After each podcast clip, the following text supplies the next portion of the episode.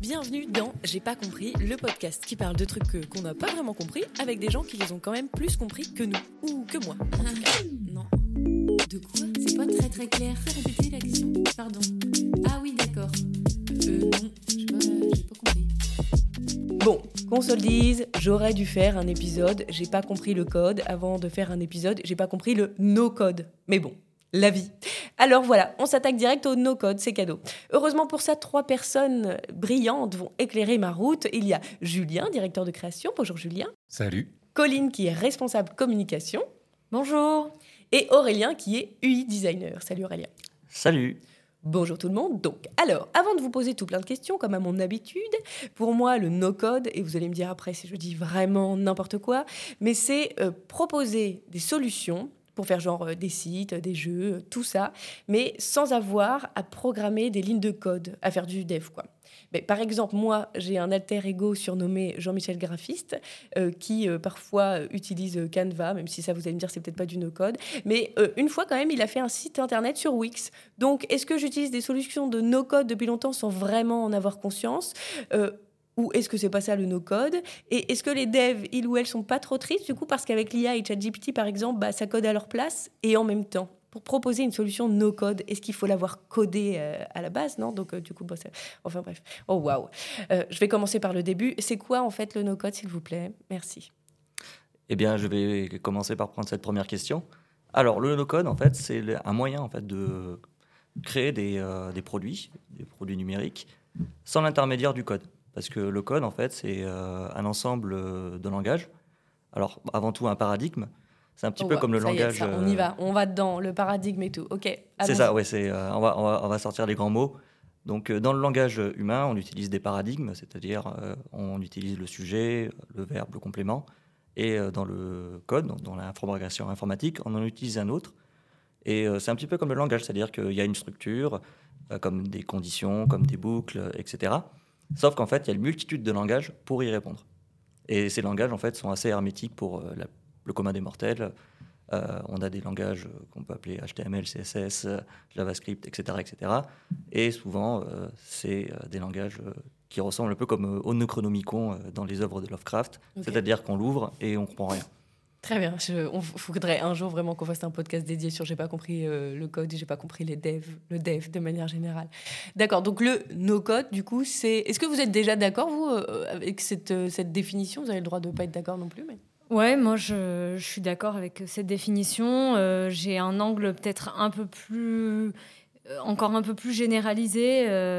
J'ai tendance à dire plutôt que c'est des outils qui sont préconfigurés, donc qui ont déjà une couche de code derrière eux et qui euh, fonctionnent grâce à des interfaces qui permettent donc de, construire effectivement des sites web, des applis mobiles, des outils de performance, des outils de productivité métier juste euh, avec des éléments visuels, donc en glissant et déposant des éléments et en configurant euh, des sites et des interfaces comme ça, grâce à ces outils pré-codés. Quoi. Du coup, c'est rendre accessible au commun des mortels ce qui n'était pas accessible euh, avant, quoi. C'est tout à fait ça. Euh, en fait, on, ma collègue parlait euh, d'interface. Et l'interface, c'est important parce que c'est le moyen de communiquer avec une machine. Donc, pour communiquer avec une machine, il y a le code, mais il y a aussi l'interface graphique et aussi bah, d'autres moyens comme la voix, le toucher, etc. Donc, le no-code, c'est utiliser d'autres biais pour communiquer avec la machine et construire des produits. Le no-code, c'est ouais. vraiment accessible au plus grand public. Euh, on peut se former assez rapidement, même euh, en auto-formation, sur pas mal de ces outils parce que euh, ils sont très intuitifs et que des gros outils du no-code comme Airtable, Bubble, Notion, Ça, c'est quoi? C'est des sites, des applications? C'est des outils no-code qui sont donc préconfigurés, ont, sont, ont des vraies équipes derrière qui ont permis donc de, de, bah, de s'auto-former sur ces outils, d'avoir déjà plein de templates. Les templates, c'est un élément très important du no-code parce qu'en fait, euh, le no-code veut répondre et peut répondre, selon moi, à 99,9% des cas d'usage. Et donc, il y a eu une vraie logique de templatisation.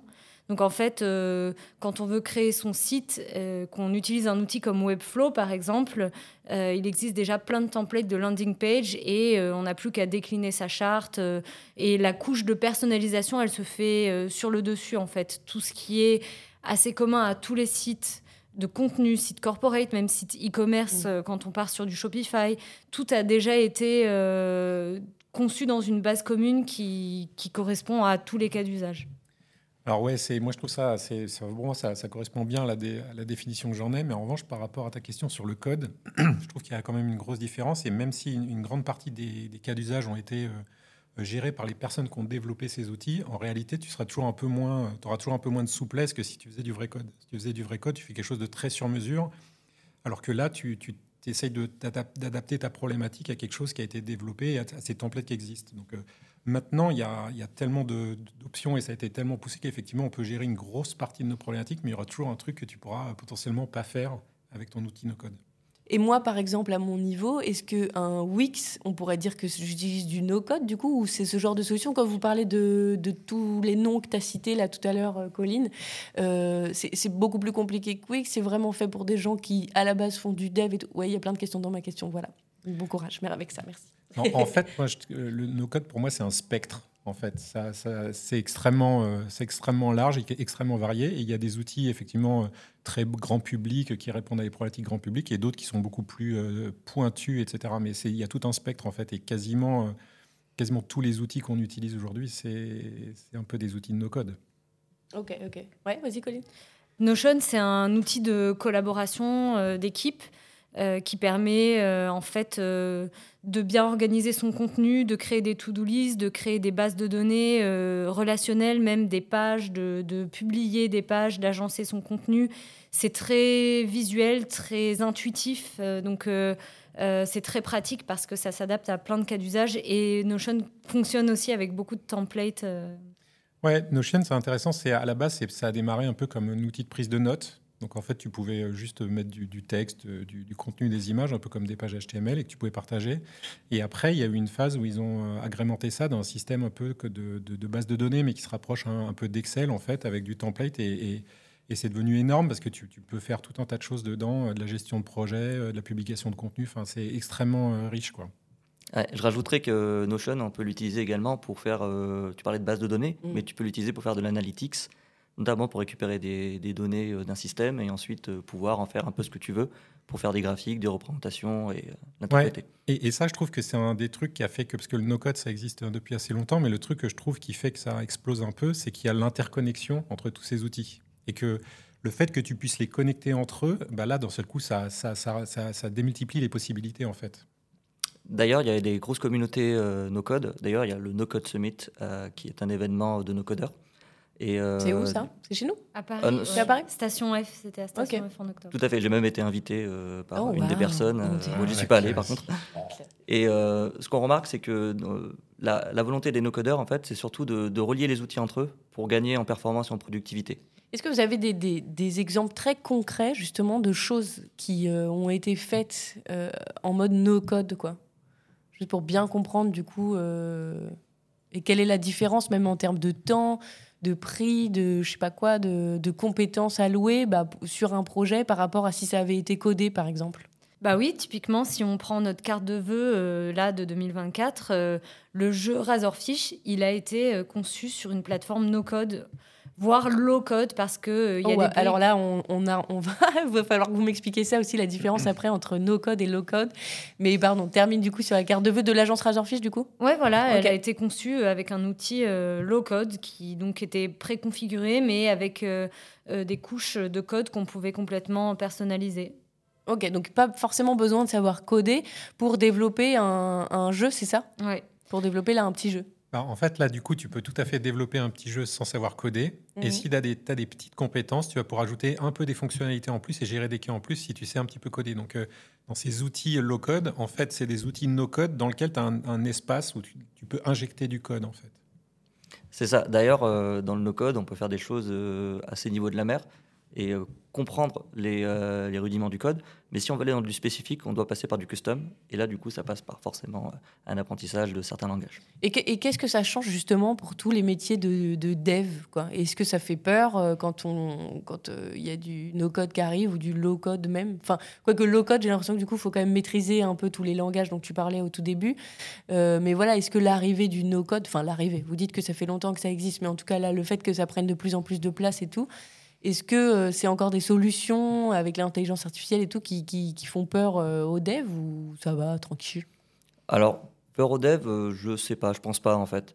en fait, pour s'orienter vers du no-code, c'est avant tout parce qu'on n'a pas les compétences dev, parce qu'on veut démarrer un projet. par exemple, une start-up ou un produit. Ok.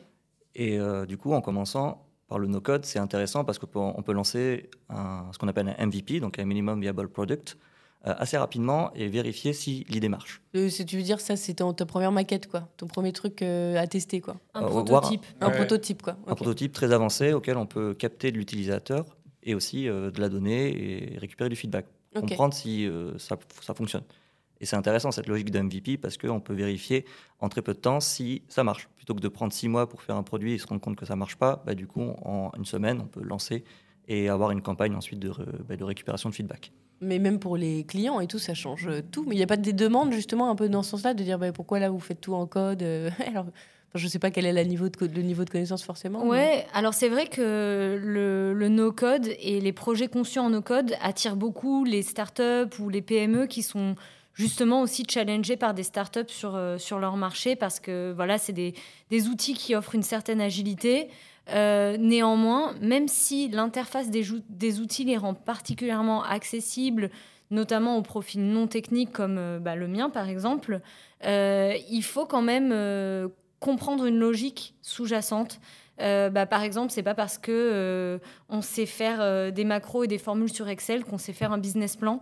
Donc il y a quand même hmm. une, sorte de compétence métier qui n'est pas spécialement innée.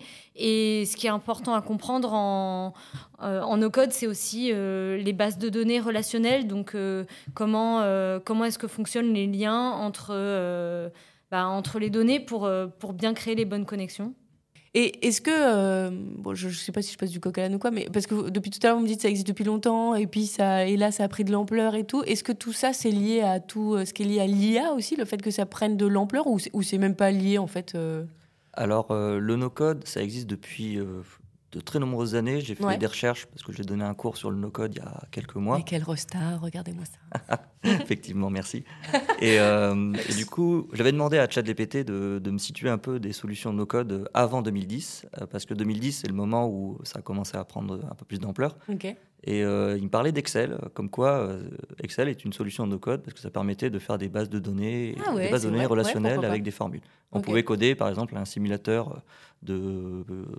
imaginons, on a un contexte où on peut gagner des, des actions et donc du coup, on peut faire des calculs assez compliqués avec Excel pour ensuite comprendre qu'est-ce qu'on peut lâcher, enfin, qu'est-ce qu'on peut gagner comme, euh, comme argent quand on lâche des actions. Enfin, voilà, ça c'est pour l'anecdote, je l'ai utilisé pour ça.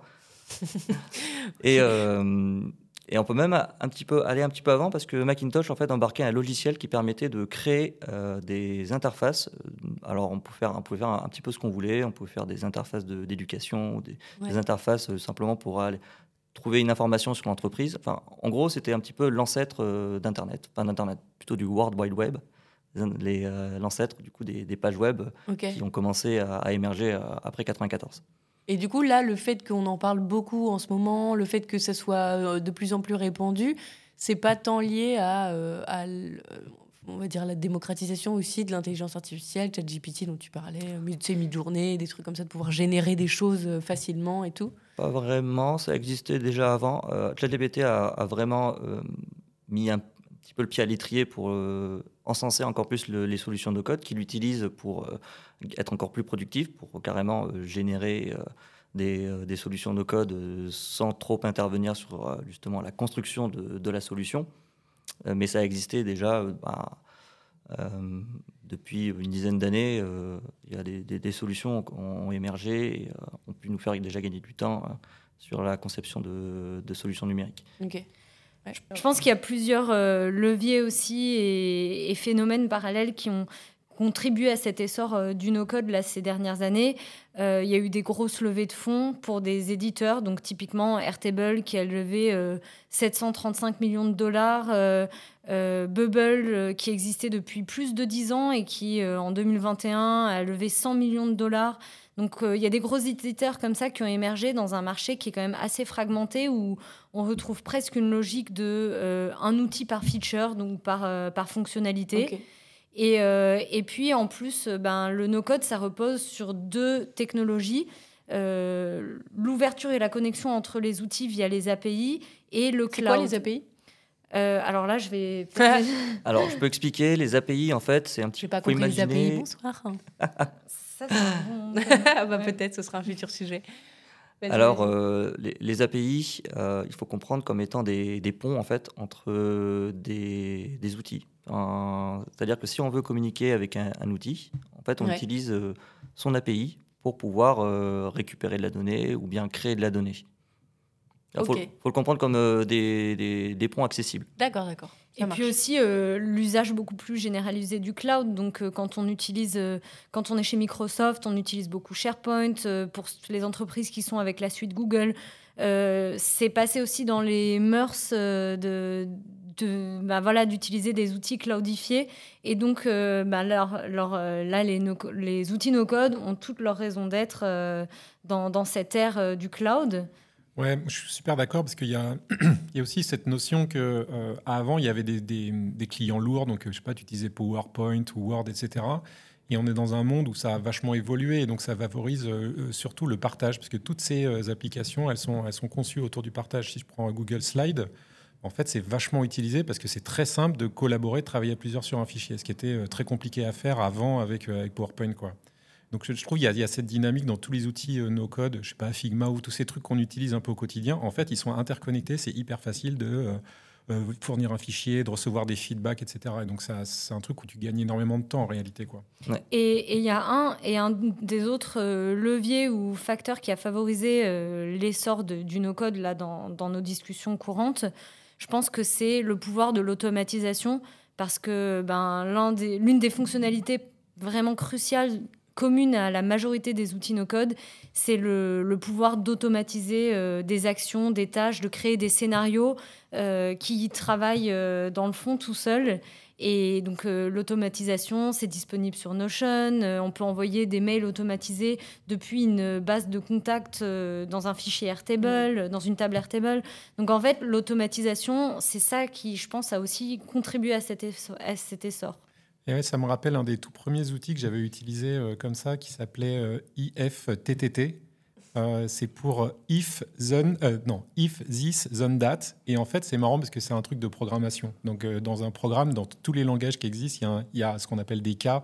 Donc, if telle, telle valeur, fait- exécute tel code. Et donc, ils, ont repris cette logique et ils ont fait une interface graphique où en fait, tu, pouvais reprendre ça et dire, par exemple, if je tweet avec le hashtag Razorfish, euh, then euh, poste euh, l'image de ce tweet euh, sur Instagram ou etc. Et donc, tu pouvais au- automatiser tout un tas de choses autour de, tes réseaux sociaux, etc. Et c'était hyper marrant parce que voilà, le, nom, il était euh, intéressant. Et pour moi, c'est un des premiers outils que j'ai vraiment utilisé comme ça.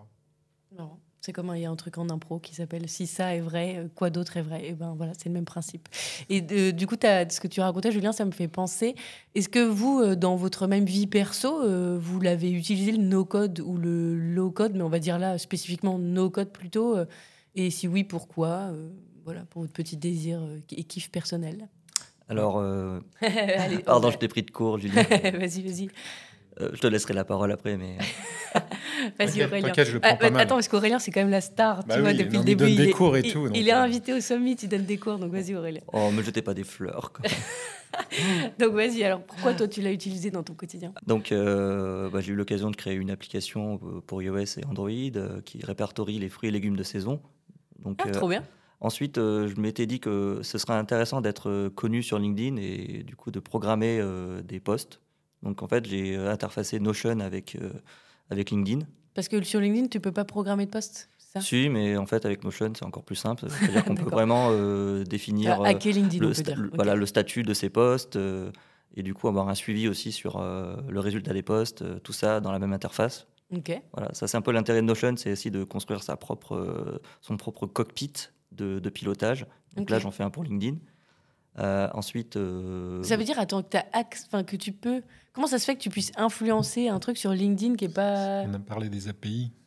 C'est ça, oui, mais ça veut dire que LinkedIn. Oui, d'accord, j'ai- et vous me l'avez très bien expliqué et j'ai compris les API. Mais ça veut dire quand même que à quel moment LinkedIn il a un pouvoir de dire ça c'est ok, ça c'est pas ok? Ça veut dire que là, il, il laisse. je veux dire, il, il laisse accès à ça. Enfin, je veux dire, il est OK que Aurélien euh, puisse utiliser Notion dessus, je veux dire. Ah, tout à fait. En fait, Ah oui, d'accord, il n'y a, euh, il y a pas de... Mais un site pourrait dire... euh, non, non, euh, pas Notion, je sais pas, je dis n'importe quoi. Facebook pourrait très bien dire euh, non, non, euh, Notion, vous pouvez pas l'utiliser sur Facebook. Dans ta documentation API, tu as tous les, les cas d'usage et toutes les clés qui sont autorisées. Donc euh, les scénarios, ils sont déjà pensés par les développeurs qui mettent à disposition l'API de leur outil. Et, euh, et donc euh, si tu sais que tu peux euh, récupérer un statut LinkedIn ou un truc comme ça, ben, tu vas pouvoir euh, l'intégrer au scénario de ton choix avec les outils euh, ok. auxquels tu peux le greffer. Oui, pardon, on a dérivé du coup, mais donc, ok, donc LinkedIn, merci pour les explications. Euh, donc LinkedIn, ton app sur les fruits et légumes de saison, et quoi d'autre alors? Il y a d'autres choses encore ou euh, oui, oui. Après, euh, je fais quelques sites web pour des amis euh, et je les fais en no-code pour gagner un peu de temps. Ok. Et alors que eux pourraient le faire du coup en no-code, partant de ce principe? Ils pourraient, mais si vous euh, écoutez de ce podcast, vous êtes en train de vous faire avoir les amis d'Aurélien. non, mais après, il faut quand même s'y prendre du temps. J'imagine les outils, même s'ils sont faciles à prendre en main. Ça, c'est les trucs genre Airtable et Bubble là dont vous parliez tout à l'heure, c'est ça? C'est des outils qui servent à ça, à faire des sites no-code? Alors, pas tout à fait. euh, Bubble et euh, Airtable. Alors, Airtable, c'est plus des bases de données. Ah oui, ce que tu Euh, disais tout à l'heure, Colline. Ouais. ouais. Bubble, c'est global, c'est base de données et interface graphique pour faire des applications. Ok. Euh, ensuite, moi, après, euh, je vais citer des outils aussi euh, pour ma part, mais j'utilise Framer beaucoup pour euh, la conception de sites web. Et tu disais que pourquoi mes clients ne l'utilisent pas Tes amis, Framer, du coup, tes mes amis. amis, pardon, le lapsus révélateur. Oui, j'avoue. Pourquoi bah, ces personnes-là n'utilisent pas, enfin eux-mêmes, bah, du coup Framer pour faire des euh, sites web en low-code, bah, parce que derrière, dans, dans la fondation, il y a aussi la, la conception, euh, c'est-à-dire euh, il y a une expertise sur euh, comment euh, bah, décider du contenu, comment Mm, oui, l'architecturer cette information. Ouais. Oui, et Et là, du coup, euh, voilà, c'est Ouais. encore un métier auquel euh, euh, le no-code ne peut pas euh, toujours Ouais, répondre, même s'il y a des templates, etc. Mais bon, après, euh, entre deux templates, enfin, si on a un template et un autre, euh, et au final, il y a très peu de différence entre les deux, ça n'a pas trop d'intérêt.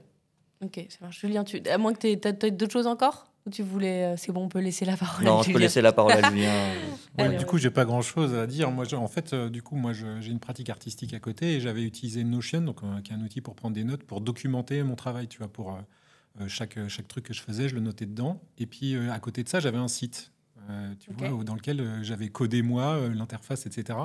Et je me, suis, je me retrouvais à faire des copier-coller entre Notion, là où je documentais mon travail, et le site pour mettre en ligne. Et au bout d'un moment, je me suis dit, mais en fait, euh, c'est complètement stupide. Euh, je pourrais directement mettre en ligne ce qui est dans Notion. Et donc, j'ai trouvé un outil qui s'appelle Popsy.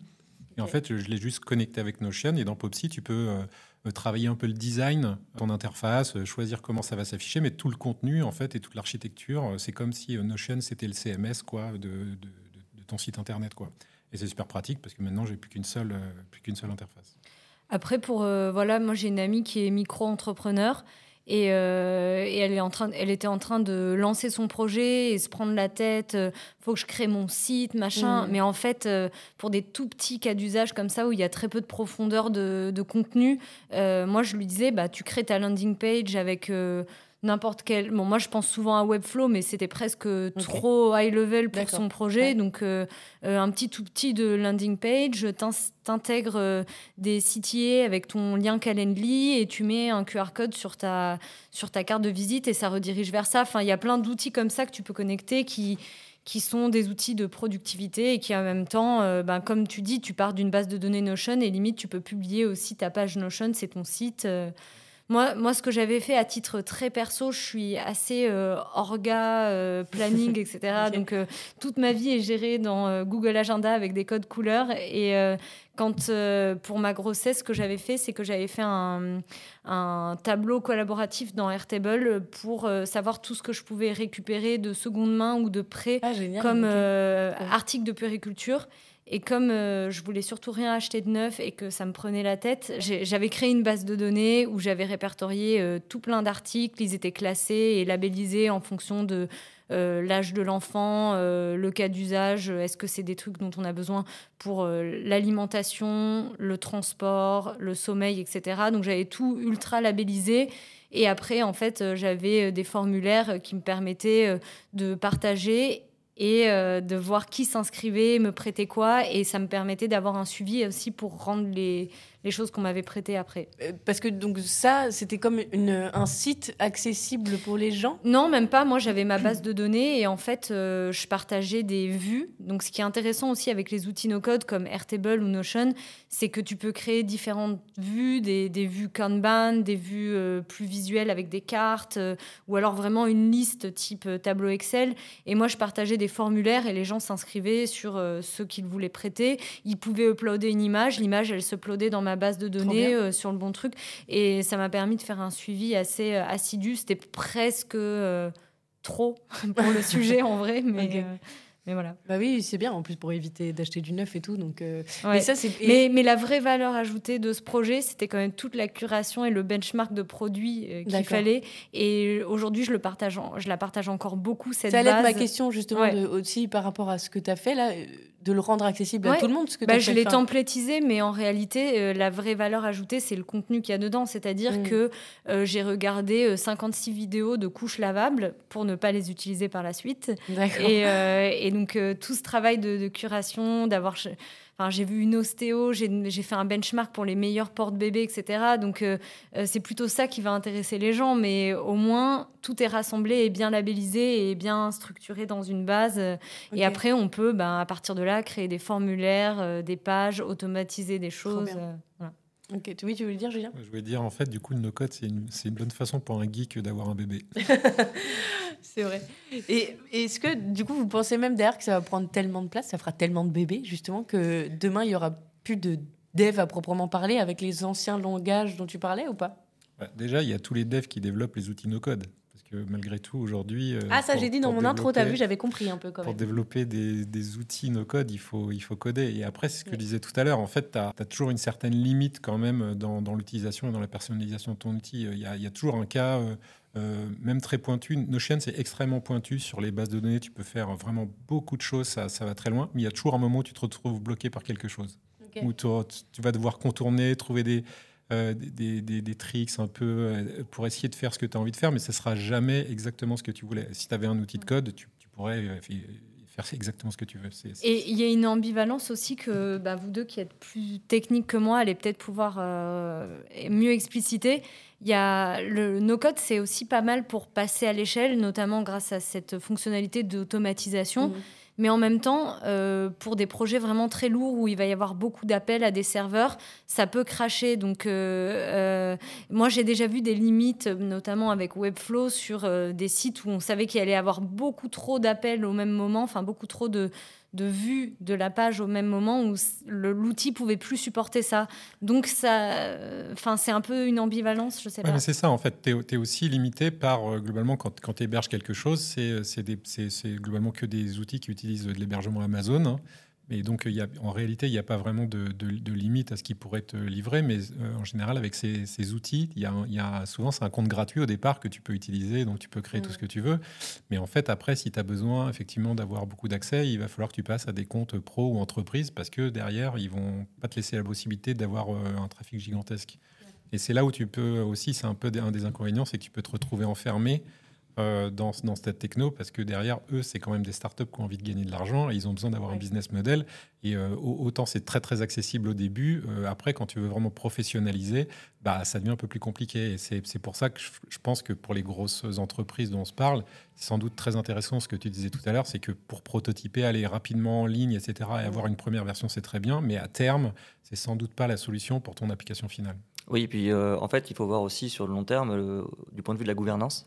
C'est-à-dire qu'il y a des entreprises qui, euh, qui ont démarré avec, avec une petite idée et imaginons qu'elle est devenue une très grosse application. euh, on peut imaginer une, licorne qui passe en un an de, de 10 utilisateurs à 100 000. Ouais. Donc forcément, il faut passer ensuite sur euh, de la scalabilité et de la gouvernance. Surtout euh, si ces entreprises sont dans des domaines particuliers euh, comme du médical par exemple, où euh, les données doivent être protégées. Mais ça, vous pensez pas que ça va évoluer justement avec toute l'accélération là autour du no-code? Peut-être que demain, euh, il y a des outils, des solutions no-code qui vont permettre quand même de pouvoir gérer euh, des millions d'utilisateurs en même temps et tout ça, Bah, non? Bah, On il y a y aussi un pas. truc de pérennité, je trouve, euh, parce que c'est des outils euh, qui changent très vite ou, ou des startups qui peuvent aussi euh, tomber en réalité. Si, si toute ton infrastructure, tu vois, ou tout ton site internet ou ton business, il repose sur une startup qui potentiellement va disparaître dans trois ans, bah, c'est Mm. aussi compliqué. Ah ouais.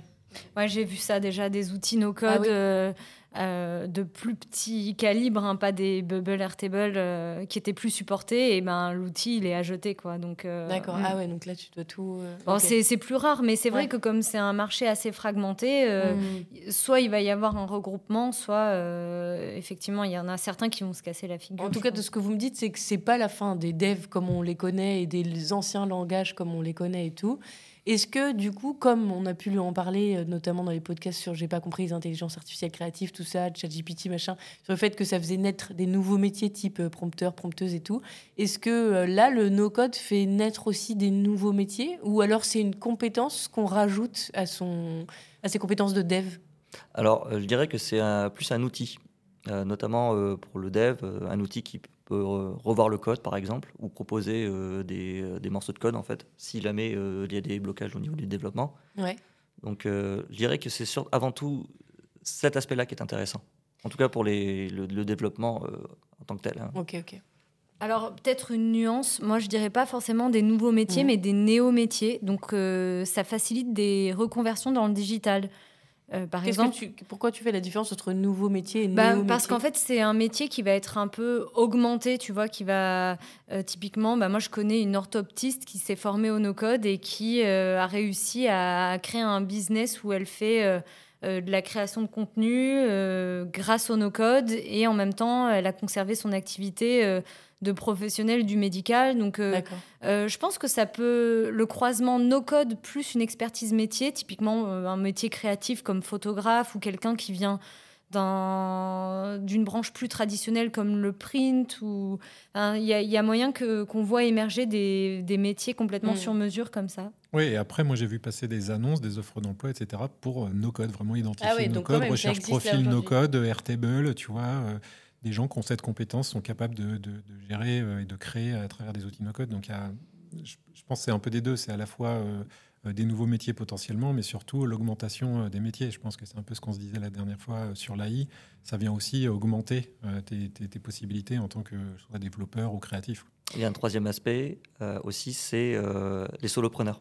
Euh, justement, euh, la, la création de, de nouveaux profils plus entrepreneurs euh, pour, Ah qui, oui, vont lancer ouais. des produits euh, Ouais.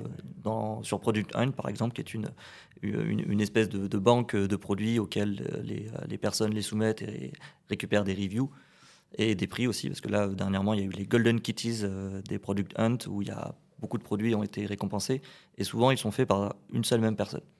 Ok, ok.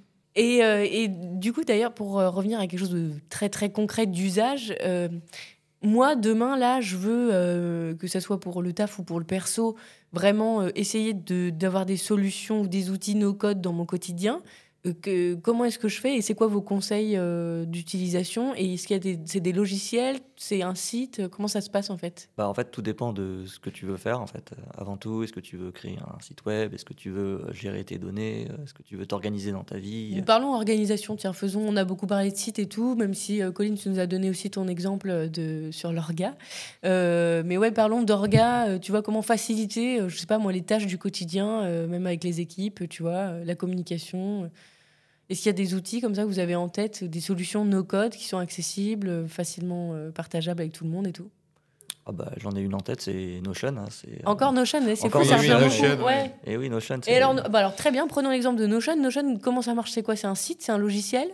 Tu n'as qu'à créer ton login et euh, dans ton browser, donc euh, Chrome ou autre, et euh, tu crées tes identifiants et c'est bon.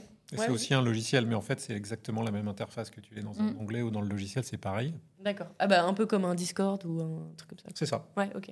Ok. Et ça, après, c'est simple. Je, je, peux, euh, je peux faire ma petite vie là-dessus et tout. Ouais, c'est ça qui est très fort dans ce truc, c'est qu'à la base, c'est euh, comme je disais tout à l'heure, c'est juste un outil de prise de notes.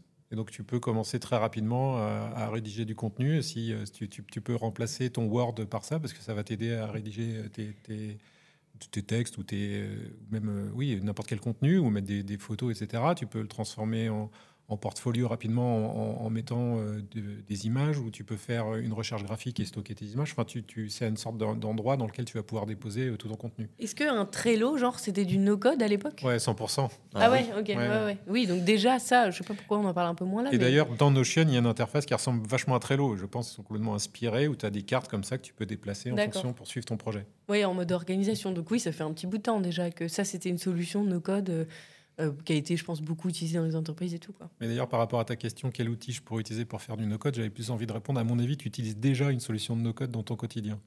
C'est quoi? Bah, Je sais pas. Ah oui, bah, est-ce sûr que ChatGPT, c'est du no-code? Ah, moi, je pense que oui. Est-ce que vous pensez Mais- que oui? Euh, laquelle solution? La- ChatGPT Est-ce que c'est du no-code ou pas? Quelque part, euh, dans la définition même du no-code, euh, ça l'est, parce que après, c'est comment tu l'appliques surtout.